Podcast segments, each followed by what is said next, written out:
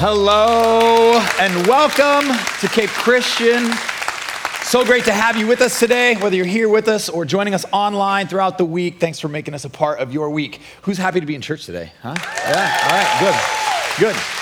Uh, I'm really excited because we are about to start a five week series. Uh, crazy idea we had. Let's do a series on Jesus. I know it's like, how do we come up with this stuff? I know.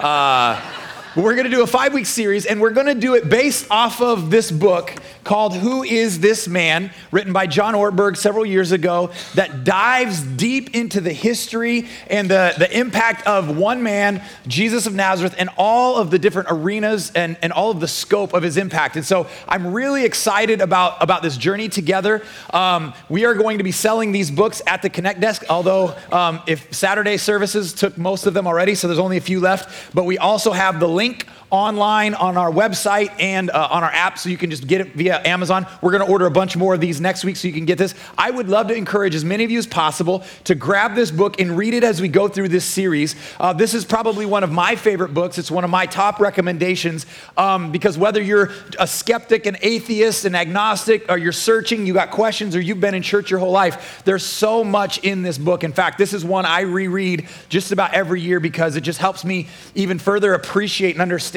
who Jesus was.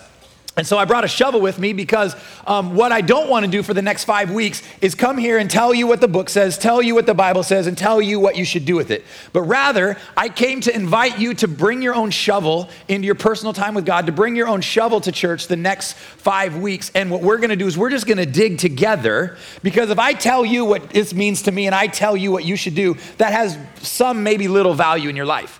But if you come and you dig and you discover for yourself new gems of who Jesus is and his impact on society and how he taught and the way he calls us to live, that will have potentially an eternal, lasting impact. And so uh, the shovel is just a representative that, that rather than just come, let the pastor tell me what to do, we're going to come do some digging on our own. And so, um, and, and the second thing I want to say is, Everybody has already asked, where can you get this shirt? Um, so we will be selling these shirts also at the Connect Desk next week in all sizes. Yes, it's a great workout shirt. Um, so I, you know, for those of you who wear Christian shirts, that's awesome. I think some of them are too a little too foo-foo, but Jesus was no sissy, so I can rock this shirt. Um, so this, I think this more adequately captures who Jesus is. So we're going to start this series. Who is this man? I'll tell you this: we're not going to cover the whole book. There's more in the book than we have to cover. We're not going to only stick to the book. So some of you are going, well, why should I come to church if I just read the book? Uh, first of all, because you need community. Um, second of all, you'll hurt my feelings. Uh, third of all, not, not really.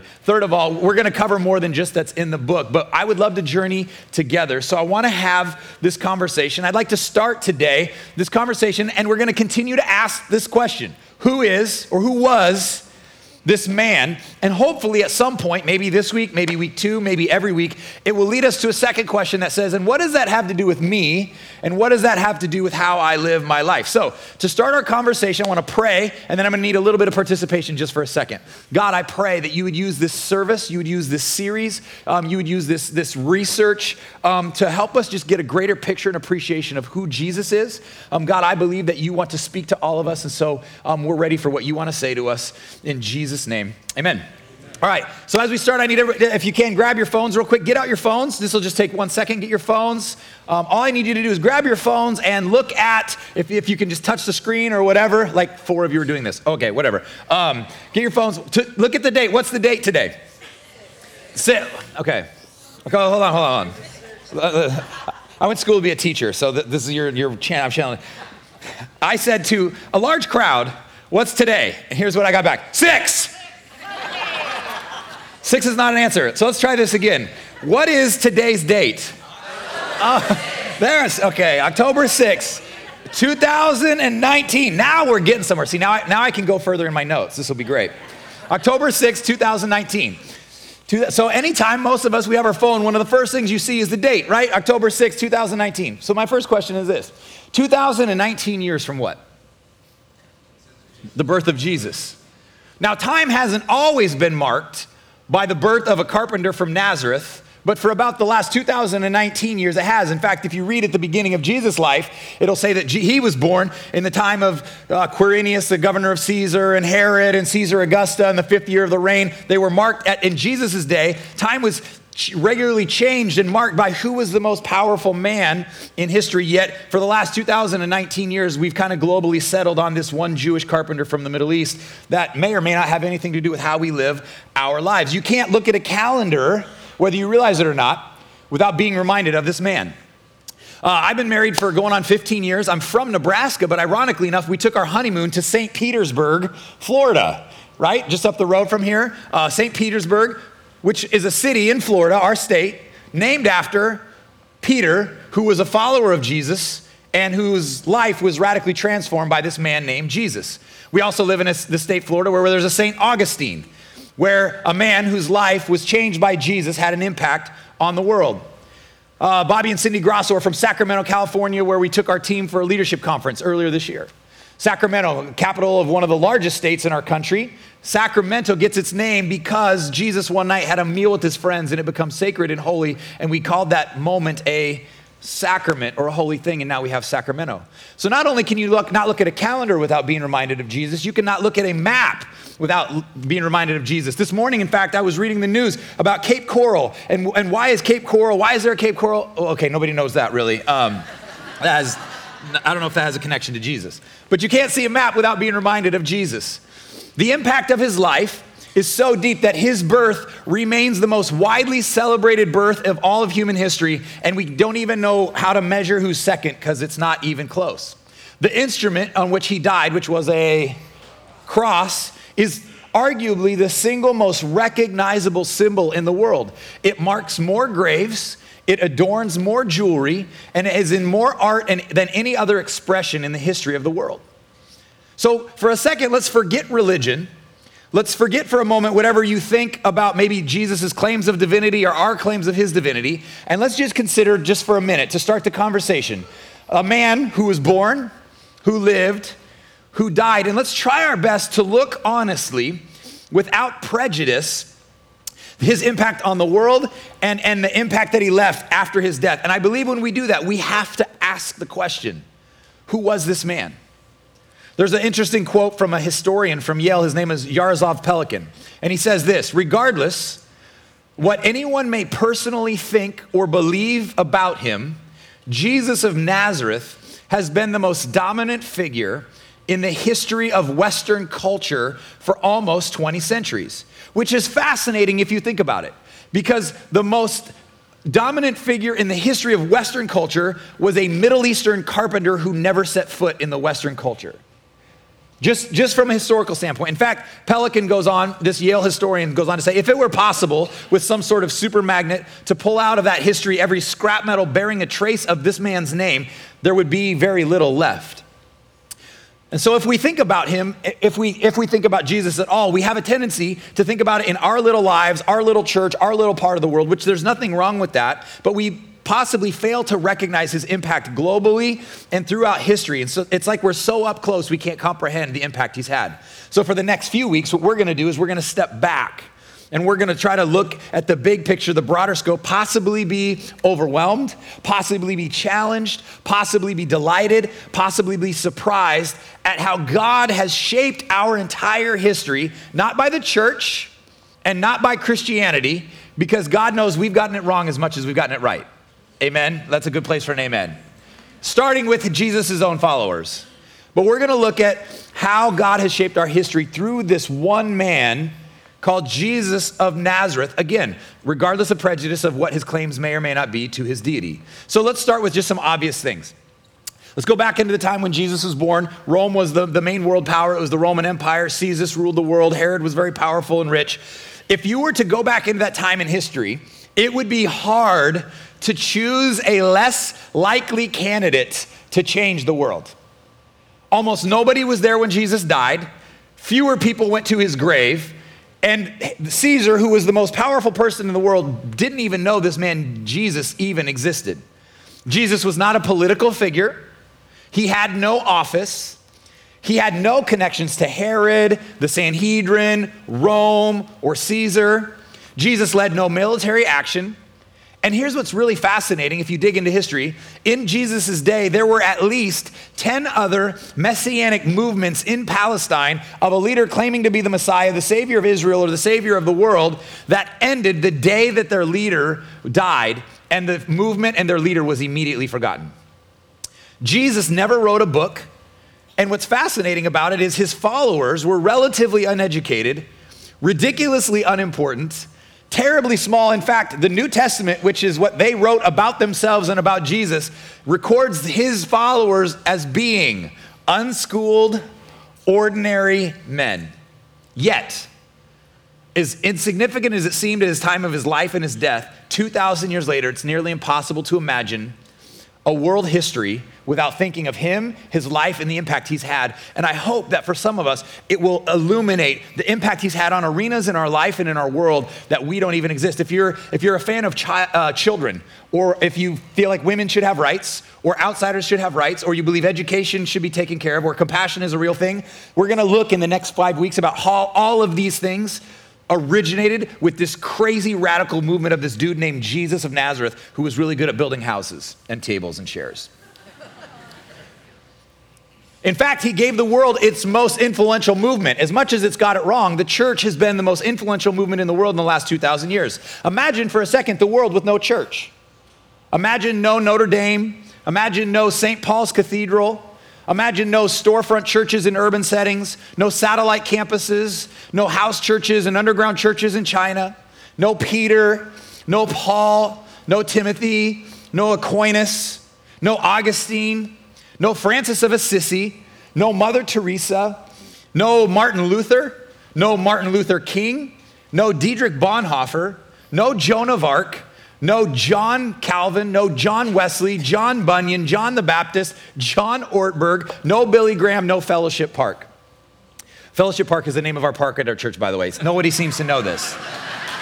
Like I'm 0 for 3, swing and a miss. Like that park that you have to walk through to get to this building, it's called Fellowship Park. In fact, the very beginning of the idea of a church was a concept that nobody could grasp because in the ancient world there were nations, there were families, there were ethnic groups, there were guilds, there were tribal religions, there were schools of philosophy, schools of thought. But the church was actually none of these. It didn't fit into any of these categories, and literally nobody knew what to call it. In fact, in those days, in the ancient days, in the days of Jesus, you were known and recognized by what set you apart and what made you unique and, and what identified you as, as different, not by what brought you together. And so, this idea of the church didn't fit into any of these schools of thought, philosophy schools, thoughts of religion, guilds, tribal religions, anything like that. In fact, Paul, who was one of the originators of the church, who, who knew Jesus, met Jesus, in Galatians 3, he writes this, which would have been revolutionary isn't a big enough word for what this what he describes in Galatians chapter 3 he says this about this idea of this follower this following of Jesus and what it meant to be included and what it meant to be a part of it. He says in cha- uh, chapter 3 verse 26 so in Christ Jesus you are all children of God through faith. For all of you were baptized or submerged in submersed in to Christ have clothed yourselves with Christ. What he's saying is you've kind of traded in your old religion, your old guild, your old family, and now you've clothed yourself with Christ. And this is the part that gets crazy. Nobody had ever said anything like this until Paul wrote this. Now, he says in verse 28, there is neither Jew nor Gentile. There is neither slave nor free. There is neither male nor female, for you are all one in Christ. Now, Paul wasn't trying to make a political statement about sexuality or gender identity or, or, or nationality. What he's saying is there's a new idea that there's something that brings us together, and never in the history of the world has there been something that brought us together like this idea of anybody who places their faith in Christ, we're all one together. Now, they used to be known for what they were set, that they were set apart for. Now there's something that Paul is saying we're known as, as, as being brought together.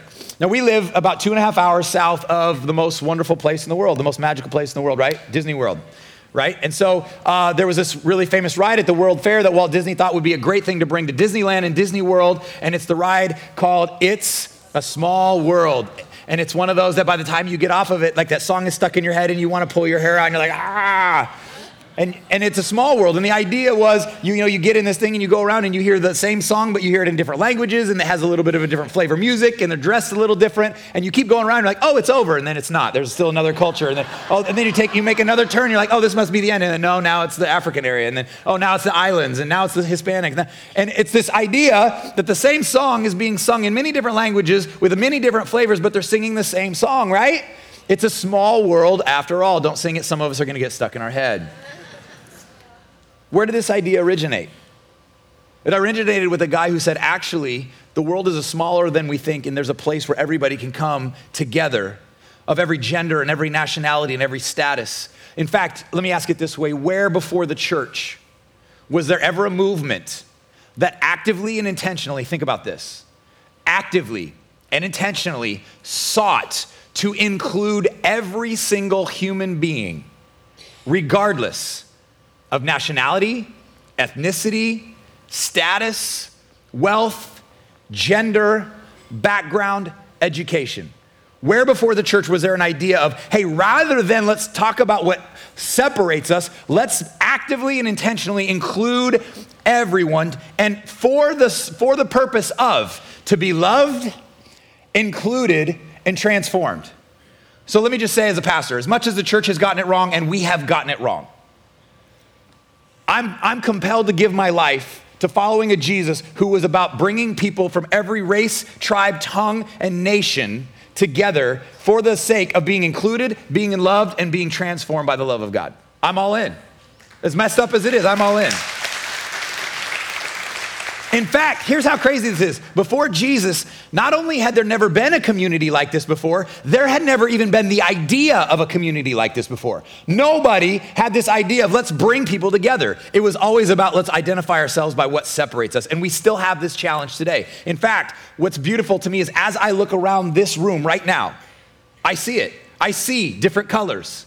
I see different nationalities. I see different ba- backgrounds. I see even different languages. Every weekend, there are people that come to our church that their first language isn't English. It might be, uh, uh, it might be Mandarin or Cantonese. It might be Spanish. It might be German. It might be Ukrainian, Slovakian, Russian. We have one of the top things I love to brag about my church, and I brag about you everywhere I go, is I say every weekend I get to stand on stage and I get to see a picture of heaven because we're multiple generations, multiple ethnicities, multiple genders, where every tongue, tribe, and nation, we come together. I mean, we have black, white, brown, Asian, Hispanic, young, old, uh, male, female, rich, poor, it doesn't matter. And, and this is a picture of heaven.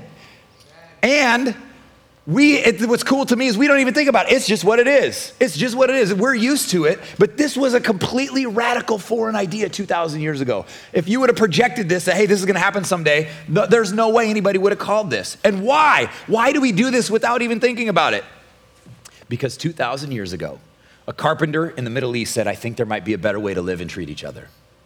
And that's why we're here. Who was this man? That's pretty profound.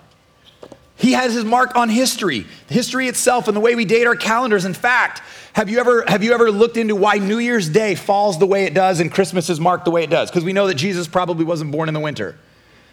Back in Jesus' day, it was custom that when a baby was born, they would take the first eight days to dedicate them. And then on the eighth day, after you were born, you would come to the temple and you would be given your name. If you were a boy, you would also be circumcised, but you would be presented to the Lord. So you would be born, and then on the eighth day, you would be given your name. The reason our calendar is set up the way it is, whether we celebrate it this way or not, is December 25th was meant to be the remembrance of the birth of a Jewish carpenter named Jesus on December 25th, and then 26, 27, 28, 29, 30, 31, January 1st, the eighth day is meant to be the day where we remember that a boy named Jesus was brought to the temple and given his name. And that's how we came up with January. That's, that's awesome. That's fat. I mean, every time I tell that story, like the, the hair on my arms comes up because Jesus is, he's so much more in our lives, in our calendars, in our times, in our history than we would ever wonder. How, who is this guy? Even the idea of progress. In the ancient world, there was no concept of progress. There was no question of, will the quality of life and will the hope of the next generation be better than it is for this one? In, in, their, in the ancient world, they just thought that life kind of came and went and ebbs and flows, and there were cycles, and kind of uh, basically that cycles, that life and time was, was in these meaningless cycles. But it was Jesus who introduced this idea of a loving God who had children that were, the, the people that were on the planet were his children, and he was leading them somewhere. It's called history. It was his story. He's telling our story and the idea was that God is leading somewhere, us somewhere else. Another idea that's, that's fascinating. I mentioned that when Jesus died, almost nobody was there. When he died, when he rose again, almost nobody was there. In fact, he lived in a time that um, he, he lived and died, and Caesar never even had a hint of his existence. Yet, one of Jesus' followers, whose name was John, he wrote a letter on an island called Revelation. And in Revelation chapter 17, he refers to Jesus, ready for this? As the King of kings and the Lord of lords. Now, again, in those days, calendars were marked by the most powerful man in the world. Yet, for somebody to suggest that Jesus was the king of all the kings of Nero and Caesar and Herod and the pharaohs and the Lord of all the lords would have been laughable. You'd have been like, people would have been like, who? Like, who's that dude? Israel? Nazareth? What? Like, you know, this is the Roman Empire, right? He's called that. It would have seemed laughable at the time that he had that title of over all of the lords. Yet, here we sit in 2019. And Nero, powerful leader in Jesus' time in, of history, if I were to give a history report on Nero, I would say Nero died in the year of our Lord, 68 AD.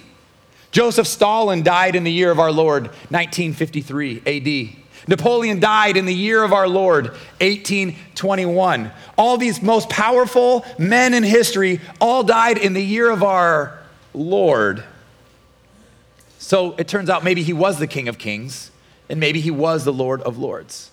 And this is so strange because nobody, and I mean nobody, would have predicted Jesus and his little ragtag band would have outlived the Roman Empire. If I said, take all of your life savings and you have to, if I would could take you into history and show you what was happening and said, you have to put all of your future in your life savings, you can either put it on Jesus and this little group of misfits or the Roman Empire, you would have gone all in on the Roman Empire because Rome crushed Jesus at the time. Nobody thought anything of Jesus. Yet, 2,000 years later, we give our kids names like Peter, Paul, and Mary, and we give our dogs names like Caesar and Nero.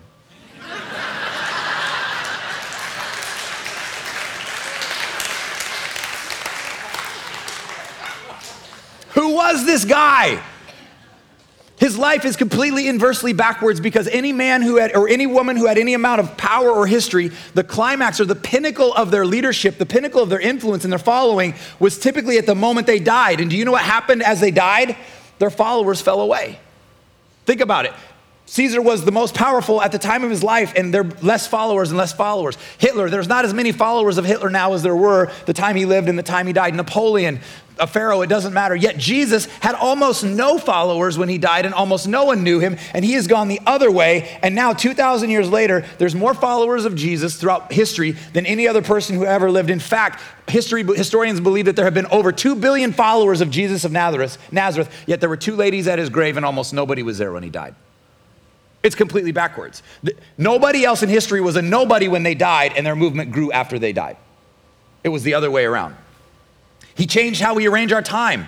Israel was the only nation in this time that had this idea that once a week we should stop all of our work and rest and celebrate and remember the God that created everything. And so this was a, a, a, a custom in Jesus' time, but then it was the followers of Jesus after he raised again. They said, let's meet on this Sabbath day and let's every week, let's come together and remember the resurrection because it's the most powerful thing that's ever happened. And that's why we have Sunday as the first day of the week where we come and we celebrate and we remember. This was their idea. Jesus absolutely shaped what compassion looks like in our world. In ancient Greece and Rome, it was the strong and the beautiful and the noble and the powerful that were admired. Life in Jesus' day was literally a race for honor and status. The weak, were, the weak and the marginal, the marginalized, were not valued, especially if they weren't a part of your tribe. Children had no value. In fact, they weren't sentimentalized at all because they were just a lot of work. I don't know if we've come a long ways in that regard.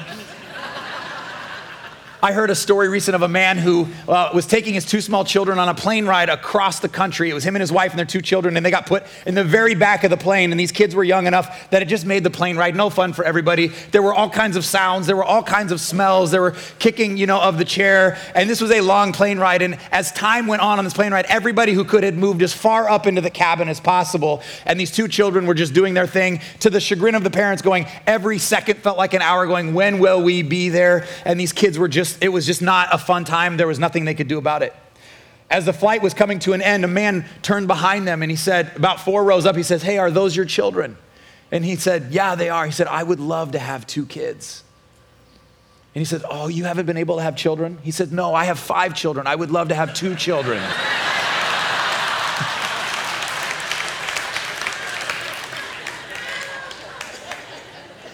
Again, I don't know that we have come a long ways. Yet there is a book written by a Norwegian author about when children started to matter as human beings. In fact, the title of the book is called When Children Became Human Beings The Influence of Christianity on the Children. See, here's the reality uh, of Jesus' day in, in, in every, basically in every culture except for maybe Israel is that if you were poor or you had a child who was deformed or you were an unwanted gender anybody want to take a shot at what the unwanted gender was in history girls right not right it's just how it was you were just discarded. And it wasn't inhumane, it wasn't lack of compassion, it's just the way it was. In fact, in the days of Jesus in the early ancient worlds, they said that for every 1 million boys that were born, approximately 3 to 400,000 girls were di- uh, died due to exposure and discarded. It was they were just left to die because they were unwanted. It was a normal practice that if you didn't want your child or they were weak or abnormal, you could drown them at birth and nobody thought anything about it. It sounds inhumane to us. Do you know why? Because a guy named Jesus changed the rules of compassion and who it should be extended to and who matters and at what age and at what time. In fact, Jesus was the one who said, Let the little children come to me, to the disdain and displeasure to all the adults in the room, in that area, in the time. In fact, and he would put his hands on them and he would bless them. And the adults thought that they were, that Jesus was wasting his time, his energy, and his blessing on the children, which was radical enough. But what was completely absurd and unheard of was to hear Jesus say, Actually, here's what my kingdom is like. And he says this Unless you can become like a little child, you cannot enter my kingdom.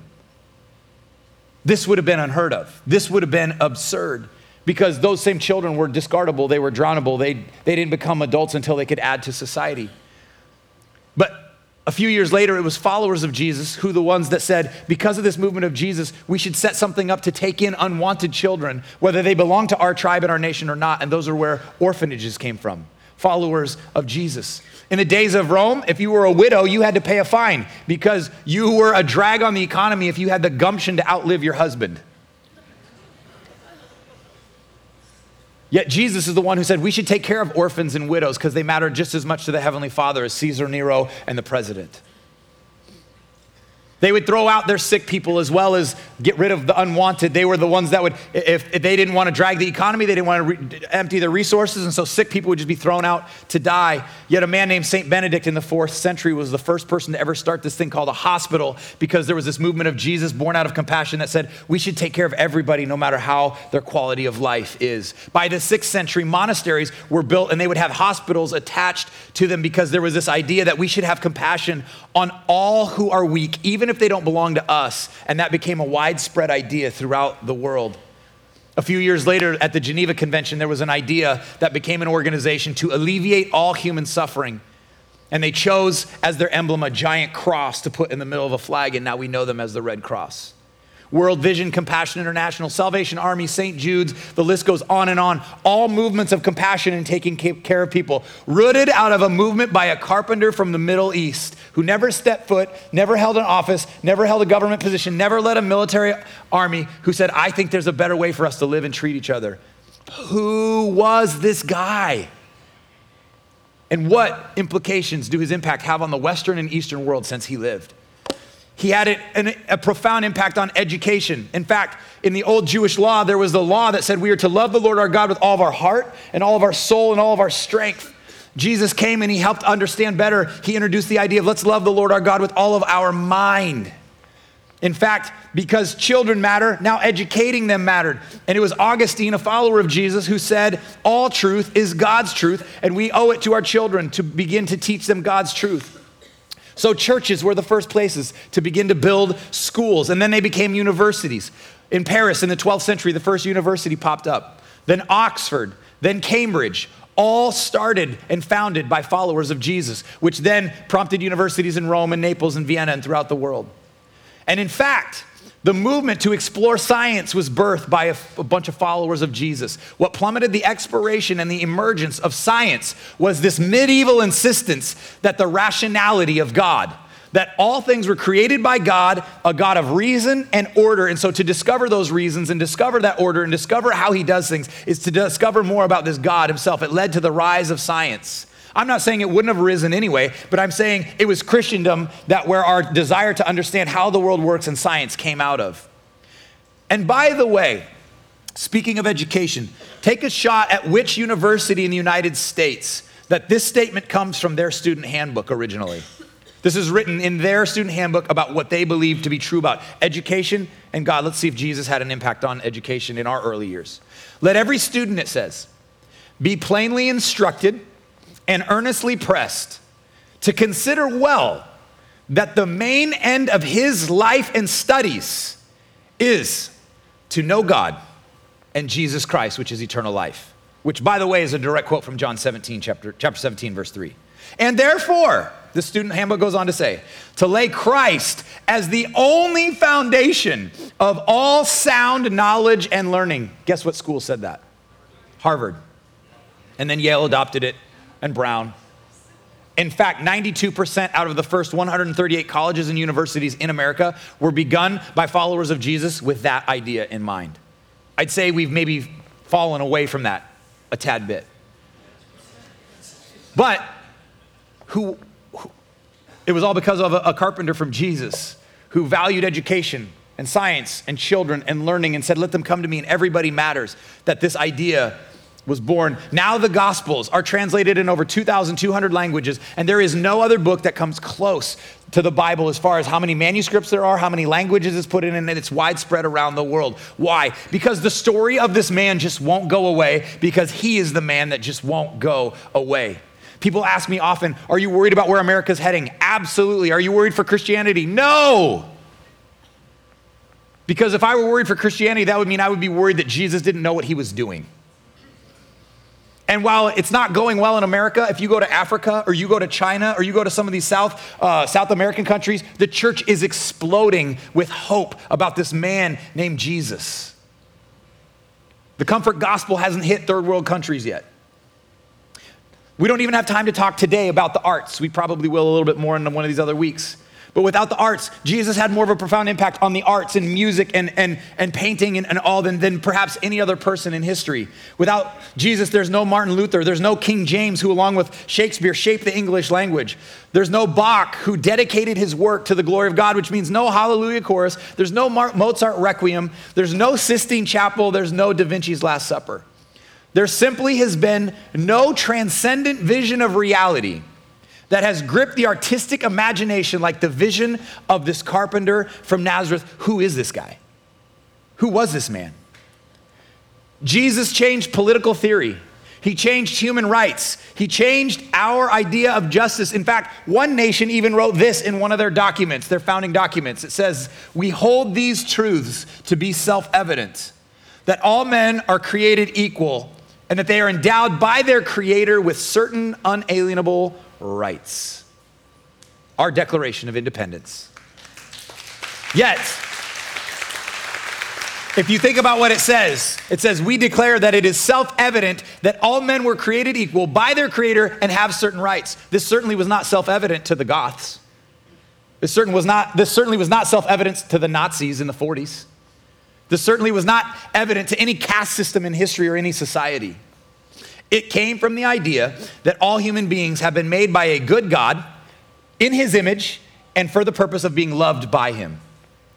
In fact, Thomas Cahill says this is the first expression of egalitarianism in human history, where all men are created equal. Jesus introduced this idea. Again, there wasn't just a group not doing it, there was never a group that had even thought of it. That there is a God, and He's a God of love, that this God is a God of love, has never been said by any other God other than Jesus. There's no other God, there's no other world religion that their God claims to just be this loving, grace filled God who will do all the work so that you can come to, so that you don't have to come to them, but He will come to us. It isn't just history.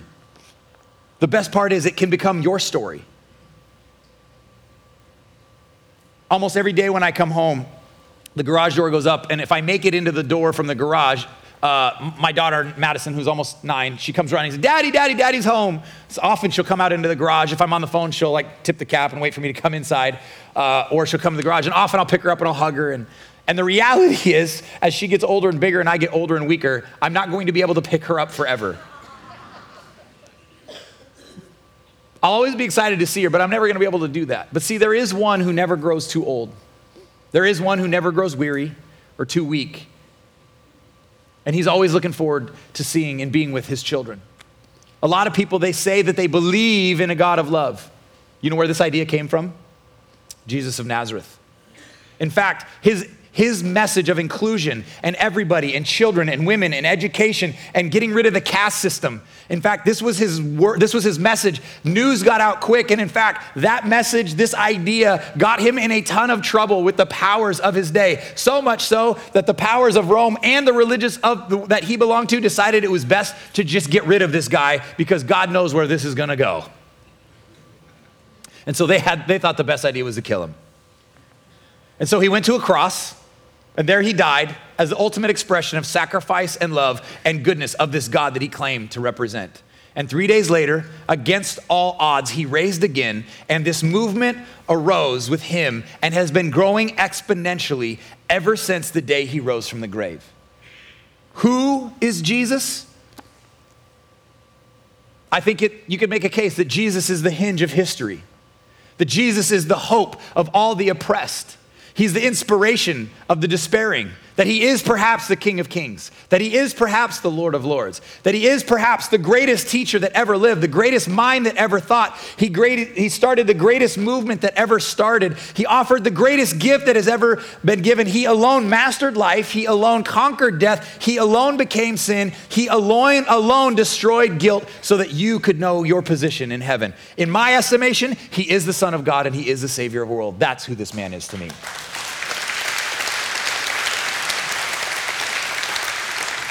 But don't take my word for it. I, because at some point, all of us are going to have to wrestle and answer the question who is this man?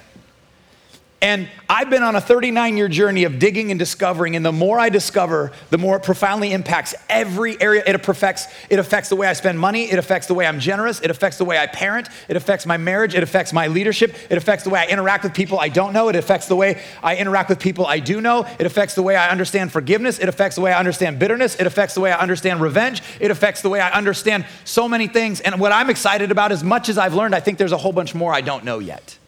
Because every single time I dig, I find something new and beautiful that enhances my life, enriches my relationship with God, gives me more purpose, more hope, more joy, and gives me an ability to live a life that I never thought was possible and inspire others to do the same. Who is this man? Might be one of the greatest questions that I believe we never should stop asking. And I'm really, really excited to ask that question alongside you for the next five weeks. Will you pray with me? God, I'm so excited for where you're taking our church. God, I pray that we wouldn't come to church just ready for a report, but that we would take advantage of the opportunity that we have this week to dig, to buy the book, to research, to, to dig into this question of who is Jesus, and, and, and, and take it one step further and go, what does this mean for me? And God, I pray that if there's anybody here who they're visiting or they're never coming back, that they would know that, that at any moment they can, they can place their faith in Jesus. And your word says that, that, we're, that if we just confess with our mouth and believe that you're real, that, that we are saved and that we can become followers of you. Um, God, whether we believe you, that Jesus was a deity or not, I believe that there's nobody in history who's offered a better way to live and a better way to treat people. Help us to be the followers of Jesus that you've called us to be. I pray that we would dig and that you would, God, that you would reveal and help us discover things that are beautiful in your truth and in your word as we grow together these next five weeks. God, bless us, uh, keep us, watch over us, and protect us as we go into our weeks. And, uh, and God, I pray that we would just uh, add value everywhere we go. In Jesus' name, amen. If you need somebody to talk to or you need prayer, our prayer room is open. Otherwise, you're dismissed. God bless you guys. We'll see you next week.